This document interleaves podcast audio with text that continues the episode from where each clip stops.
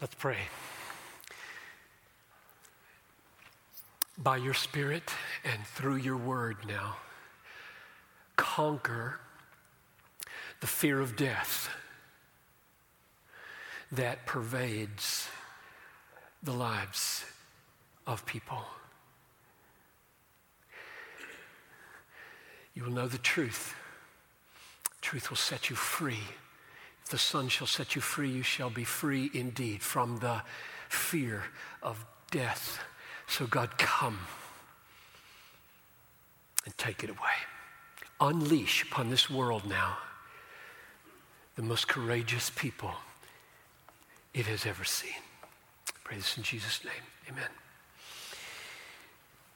So, if you have come, there are Three things the Lord wants you to see. That's why you're here. Number one, He wants you to see that you don't have to die.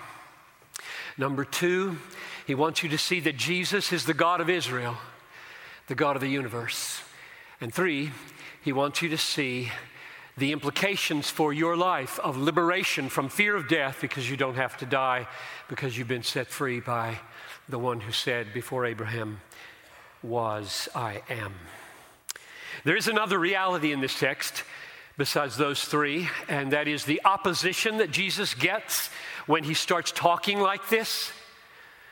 And it's not a pretty thing. It, he, I don't think John records the opposition of Jesus because it's comfortable, it's tragic. These are his people. He came to his own, and his own did not receive him. He, he's called a demon possessed person by his own kinsman. It's not comfortable, but there it is. And the reason it's there is because it's precisely through the opposition that the greatness of Jesus is drawn out. Look at verse 53. At the end of verse 53. Who do you make yourself out to be? That's their question, and they're very skeptical. And the answer to that question, that kind of cynical opposition to what he has just said about Abraham seeing his day, the answer to that question explodes with power on this text and almost gets him killed on the spot, but he hides from them because it's not his hour and he's not going to be killed by stoning. He's going to be killed by crucifixion. That's the plan. But it was a, a violent moment and it was, it was drawn out by the answer that came to the question that came through the opposition Who do you think you are? So let's take these two great realities deity of Jesus, deathlessness of, of his followers. Deity, deathlessness. Let's take those two big pictures and deal with them one at a time, and then unfold the implication for your life right now in your job, at your home, in your school, the implication for you right now that you do not have to die.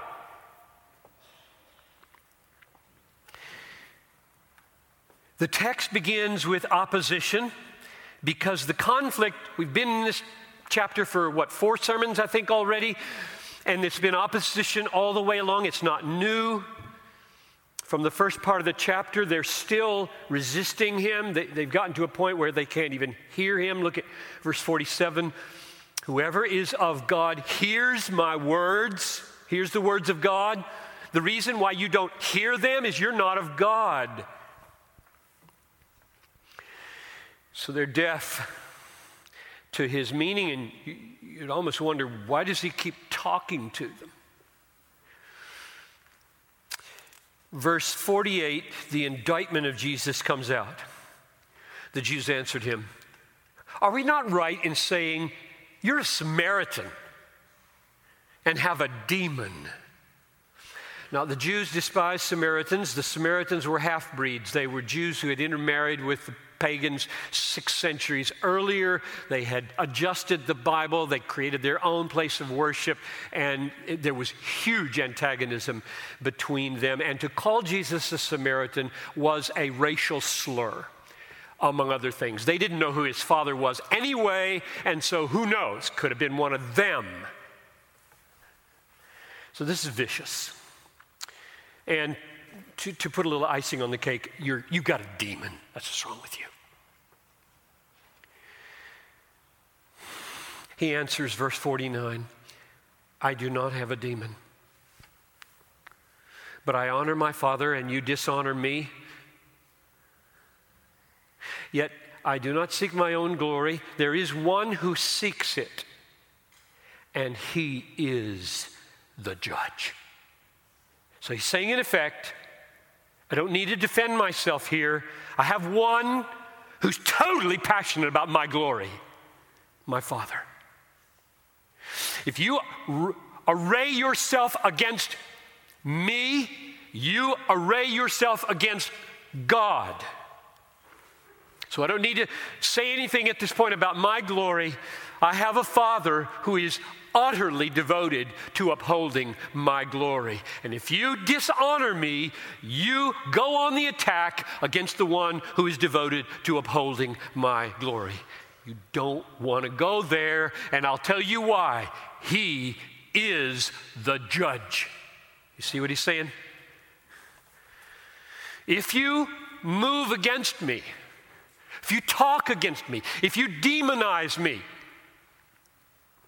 God's going to judge you. I won't have to. He is the judge. That's what he's saying. All through this book, that's not the main point, is it? You can think of verses in this gospel. That's not the main point of the book. It's true, and it has to be said. What's the main point of this book? John 3:17. God did not send the Son into the world to judge the world, but in order that the world might be saved. So, yes, he strikes a note of judgment, warning. Warnings are precious. If you're ready to fall over a cliff, warnings are precious. I don't care how loud they are, strident they are, they're precious. If you're about to fall and kill yourself, warnings are precious. But that's not the main thing in this gospel. So he finishes his response to them in verse 51. This is amazing. Truly, truly, I say to you, if anyone keeps my word, he will never see death.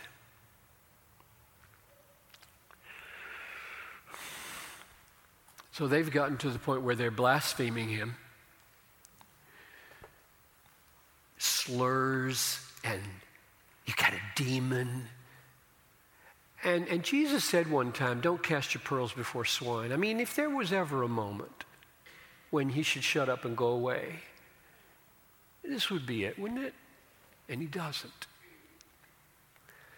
This is incredible mercy that he will keep talking to these people and what he says to them.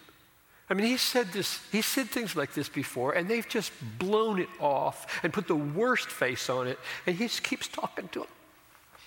If, if anyone will keep my word, anyone, anyone among you blaspheming friends of mine, if any one of you will keep my word, you won't ever see death. That's an amazing promise, isn't it? It's amazing for several reasons. One of them is that he didn't just say, You won't ever die. He said, You won't ever see death. And in verse 52, second half of the verse, the adversaries pick it up and restate it with a word taste instead of see. They say, He says, if you keep His word, you won't ever taste death. We'll never taste of it. And He doesn't correct them. So He's saying to them, if you will keep my word, you won't see it, you won't taste it It's breathtaking. What does he mean, if you will keep my word? He means, if you will believe what I say about myself and my Father and our great work of salvation, You won't see death. You won't taste death. This gospel ends with the crucifixion of Jesus and the resurrection of Jesus. And the gospel interprets for us why this whole life is lived toward death and resurrection. It says, I will lay down my life for the sheep. Behold the Lamb of God who takes away the sin of the world. If I be lifted up on a pole, just look at me and your sins will be taken away and you'll have eternal life. The whole point of all this story is going towards that moment of lifting up Jesus on the cross and sins being covered, righteousness being provided, wrath being appeased, death being conquered hell being shut, heaven being opened.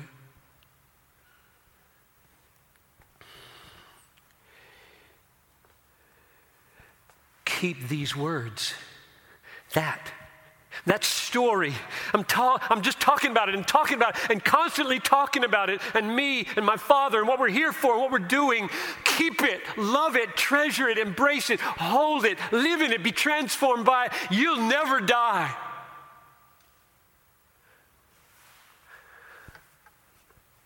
you will never see death. Really? Really? Death is everywhere. Did you read the blog yesterday from Harmon Killebrew?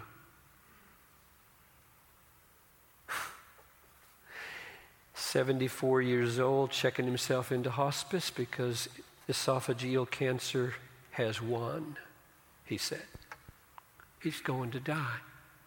He's telling everybody that's where he's going.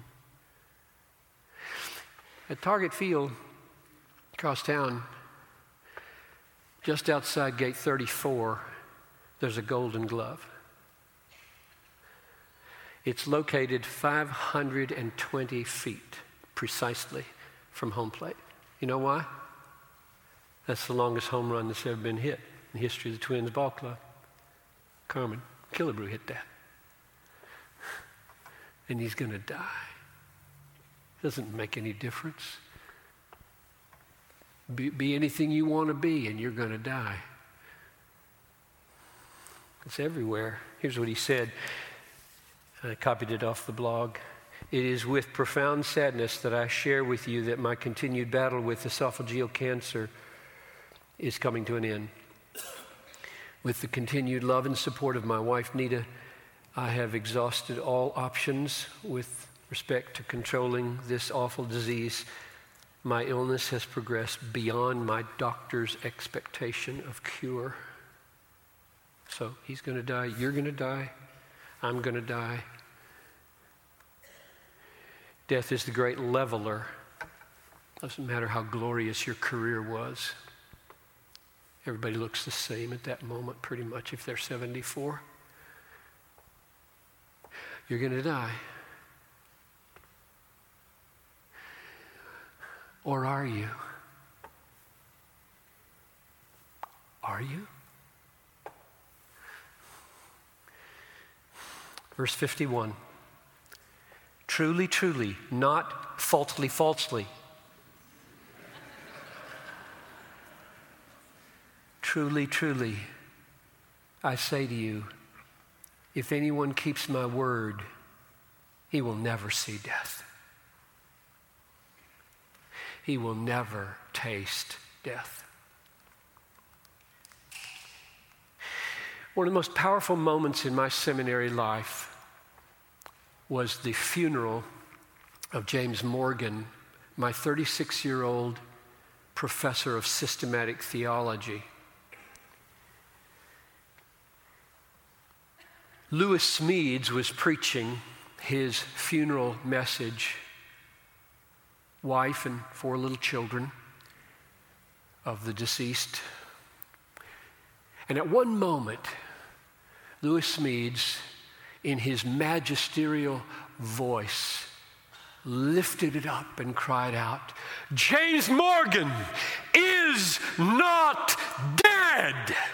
And I remember to this day the tingling in my spine as the truth just crashed over that moment. I've never forgotten it. It's just one of those unforgettable moments. So, if James Morgan is not dead at his funeral, and James Morgan was not dead a few months earlier when I was listening to him teach theology, what happened in between? What was that? Well, let's let Jesus explain it. I'm going to take you to two passages of Scripture where Jesus owns the paradox that I've just articulated. You're not going to die, follower of Jesus. You're not.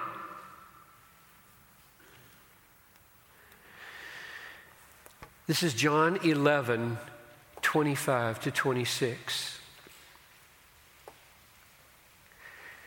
Jesus is talking to Martha, the sister of the man who's in the grave. I am the resurrection and the life. John 11, 25. I am the resurrection and the life. Whoever believes in me, though he die, yet shall he live. Verse 26.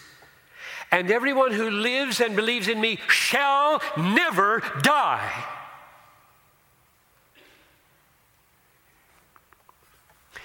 Yes, we die, because it says, though he die, yet shall he live. Verse 25. No, we don't die, because it says, verse 26, everyone who lives and believes in me shall never die. Lazarus' body lays dead in the grave, but Lazarus was not dead. His body was dead. He was not dead. He had not died. Now here's the other verse. This one is even more important. It's John 5 24. It gets at it even more profoundly, I think. John 5, verse 24. Jesus says, Truly, truly, I say to you, whoever hears my word and believes him who sent me has eternal life. He does not come into judgment, he has passed from death to life. Believers in Jesus who keep his word have passed already out of death into life. They now have what's called eternal life. Eternal life cannot, by definition, stop for a second. It cannot stop.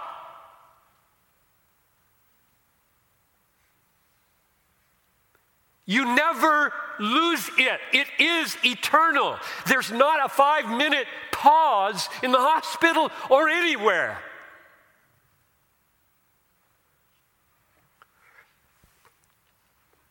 Believers do not see death, they do not taste death. Our bodies die, they die, they lie there.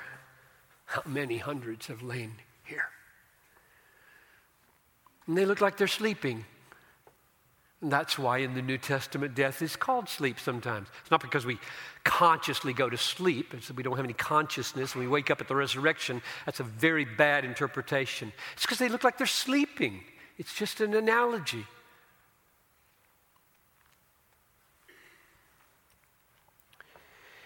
The trumpet will sound, and the dead will be raised imperishable we shall be changed. 1 Corinthians 15 52. When our bodies die, we do not die.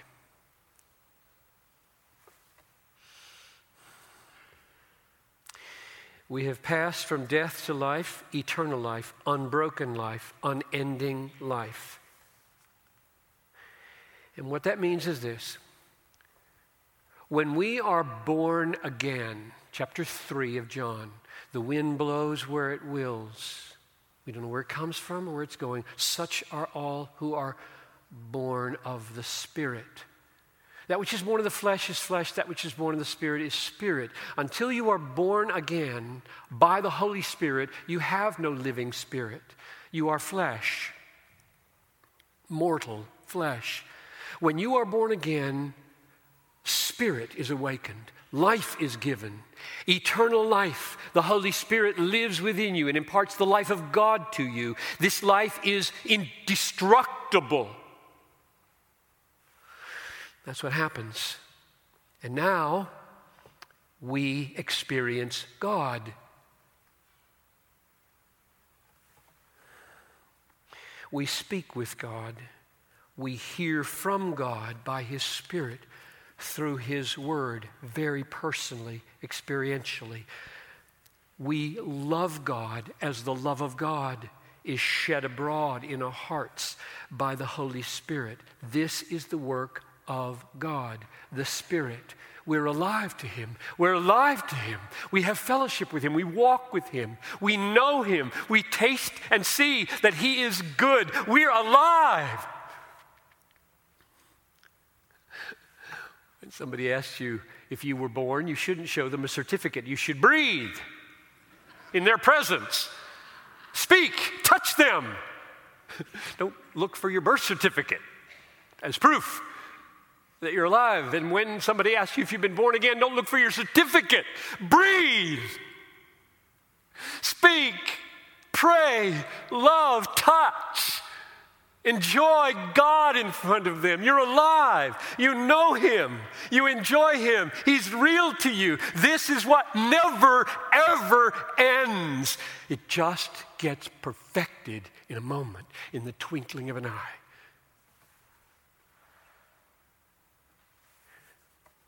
Sometimes it just hits me. And the older people will know exactly what I mean. How close that moment is. Just a few years, and I will sin no more. And I will enjoy him face to face forever. Just, I'm 65. Suppose I live to 80 what's that, 15 years? I can remember 15 years ago like it was yesterday. That's not very long. And I'm probably not going to live till 80.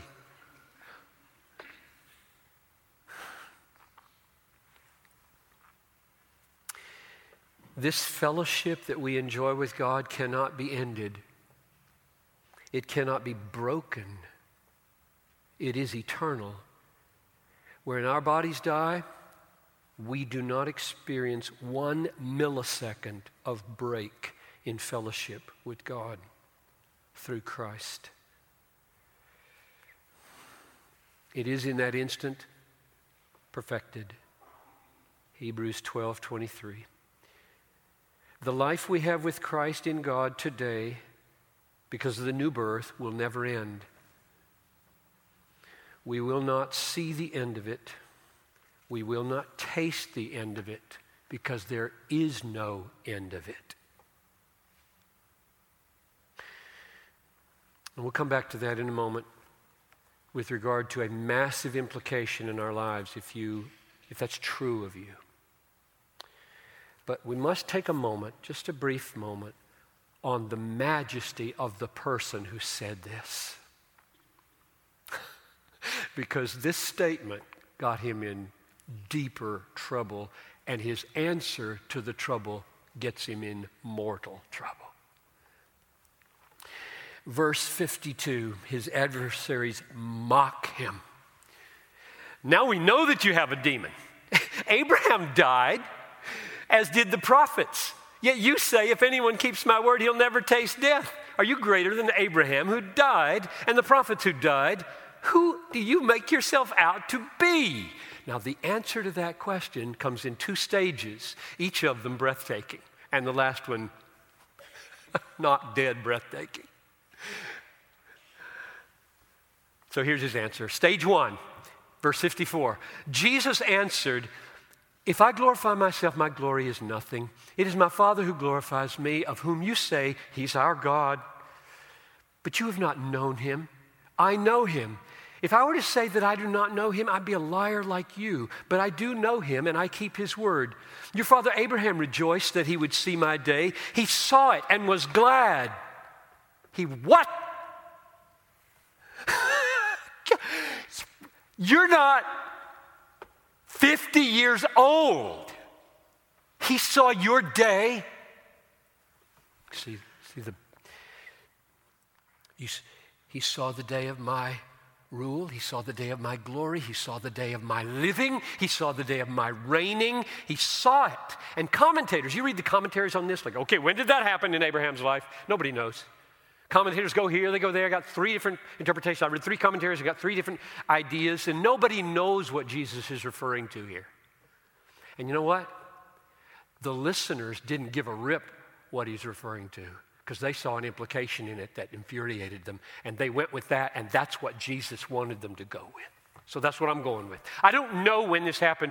It could have been like Isaac, could have been when he received the promise at the beginning, could have been some other theophany that he had. I don't know. He saw Jesus in his great day.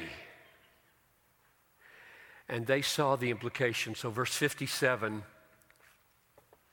so the Jews said to him, you're not 50 years old, and you've seen Abraham? Jesus said to them, Truly, truly, I say to you,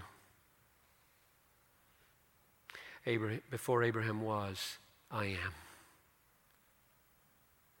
So they picked up stones to throw at him, but Jesus hid himself and went out of the temple.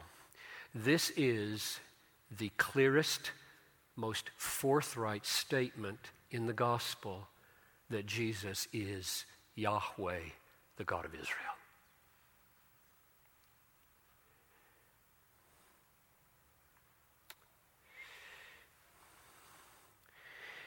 He did not say, had he wanted only to say, I pre existed Abraham, he would have said this Before Abraham was, I was. And he didn't say it because he wanted to say more.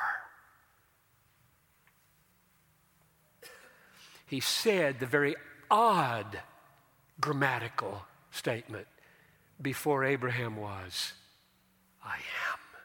And that's why they picked up stones. If he had claimed to be an angel, say a Jehovah's Witness Michael, I don't think they would have picked up stones. But if you say, before Abraham was, I am, we know where that comes from in the Bible. That comes from Exodus 3:14, where God says to Moses, I am who I am. Say to this people of Israel, I am has sent you, has sent me to you.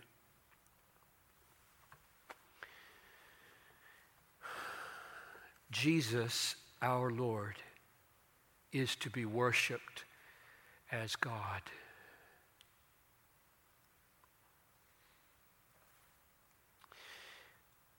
Now, the implications of this for all of life, for all the world, for all eternity, for all religions is staggering. We will never exhaust, in all of eternity, we will never exhaust the mystery, the wonder, the beauty, the stunning, glorious reality that Jesus is man and God. Two natures, a divine and a human, in one person.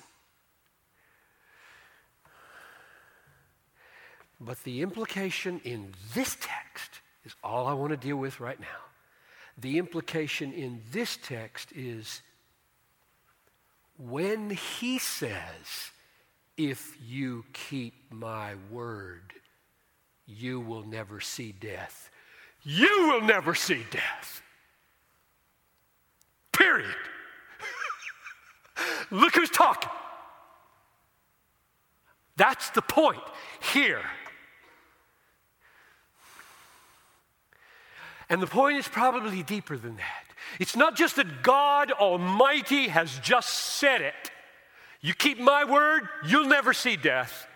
The, the point is also the reason you will never see death is not just because an infinitely authoritative person just promised it, that would be enough. But he has shown how it can be that these sinners, like me and you, these sinners, won't see death. Namely, he, he became man so that he could die on the cross and rise again and cover the sins, take the punishment, be the substitute. That's also implicit in this word, in this context. So let's end this message with one huge practical implication. And to get it, I'm going to go to Hebrews chapter 2, verse 14. Not because it's not implicit here, but because it is so amazingly explicit in Hebrews 2:14.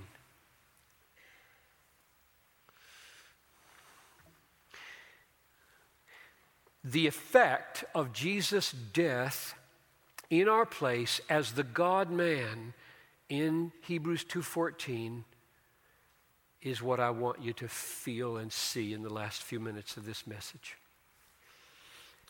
Since therefore the children, that's us, just people, since therefore the children share in flesh and blood, that is, we're human, he himself the Son of God, likewise partook of the same things, the same nature. That is, he became human. So you see the dynamic. Why? The question is now, since we're human, he became human. This is what we're seeing in John all over the place.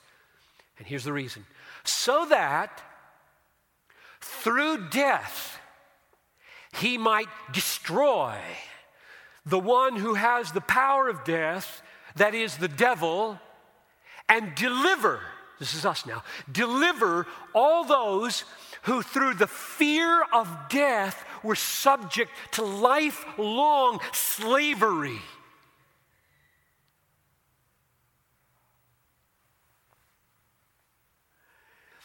The writer to the Hebrews believes that all human beings are enslaved their whole life by the fear of death, even when they don't know it.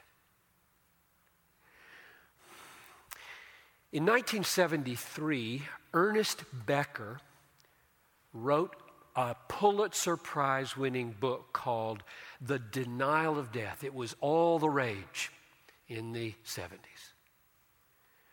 The thesis of the book was the same as the thesis of Hebrews. Humanity is enslaved globally by fear of dying. And what humans do is deny, deny, deny, deny, and we find all kinds of ways religious ways, alcoholic ways, work ways, family ways, beautiful ways, surgery ways. Take 10 years off.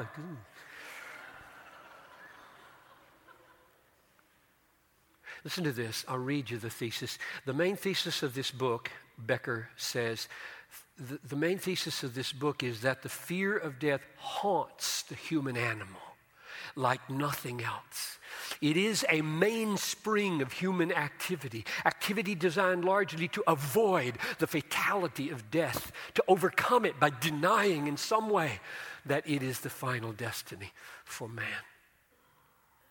Becker has no answer. He's just documenting this pervasive reality, this massive human effort to deny, deny this reality of death. Jesus has an answer. His answer is to number one, say, I am God. Number two, the Word became flesh and dwelt among us, full of grace and truth.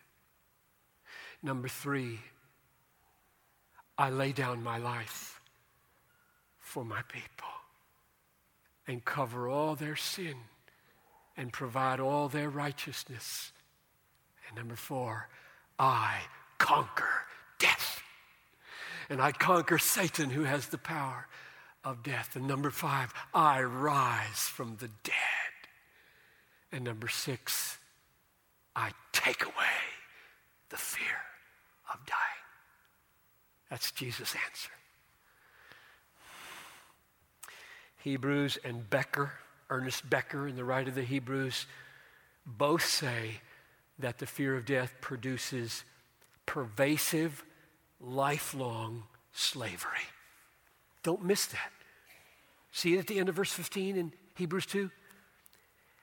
I came to deliver those who, through fear of death, were subject to lifelong slavery. You may not think that. He does. I believe. I'm going to agree with him, not you.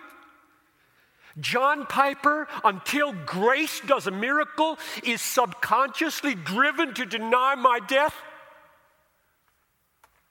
There are things in your life right now that are owing to the fear of death that you don't know are owing to the fear of death. And that if you could have this stunning liberation from the fear of death, there would come into your life a kind of freedom and a kind of risk taking adventuresomeness for God that would change almost everything in your life. It is haunting our choices making us cautious and wary and restrained and confined and narrow and tight and robbing us from risk and adventure and dreams for the sake of Christ and the kingdom and the cause of love in the world. Why do you live such cautious lives? Why do you devote so much energy to security? it's just absurd if the one who said, Before Abraham was, I am, said, You keep my word, you'll never die. Ever. You have entered life. You have passed out of death. You have moved around judgment. You are hidden with Christ in God. It cannot be ended, it cannot be interrupted. What are you afraid of?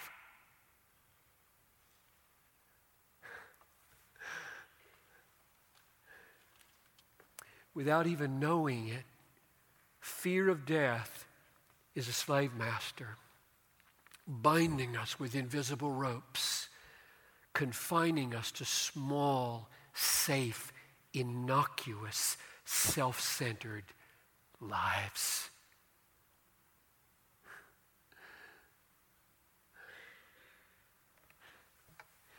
Becker had no solution for this bondage.